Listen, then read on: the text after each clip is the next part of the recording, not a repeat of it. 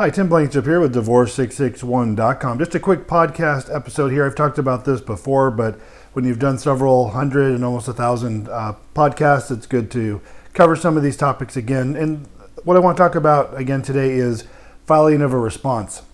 I just got off the phone with a gentleman. He called me, and his question was uh, Tim, I was served uh, 28 days ago, and I know I need to file my response within 30 days, so I need to file my response. What's that going to cost?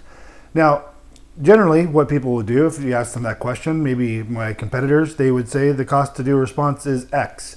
But that's not how we operate here at divorce 661 what i did is ask him a series of questions to see if filing the response would even be necessary. What we discovered through the conversation is that they are both in agreement entirely uh, to all the terms of their divorce but because the summons says you have to file a response within 30 days the assumption is that's what you have to absolutely do now, I have worked for the courts in the past, and I know that you only need to file a response if you are not in agreement.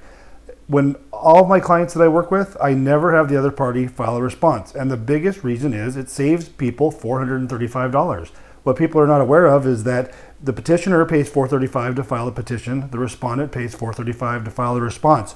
So with this gentleman, I'm saving him $435 right off the bat. We're not going to file a response, and we're going to uh, draft what's called a stipulated judgment, which means the parties are in full agreement.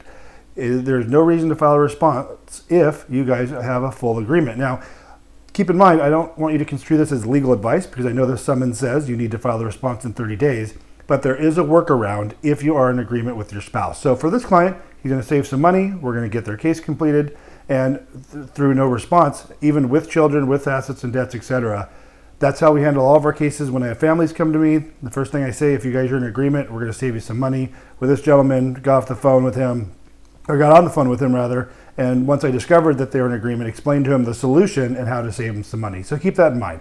Give me a call if you have any questions, 661 281 0266.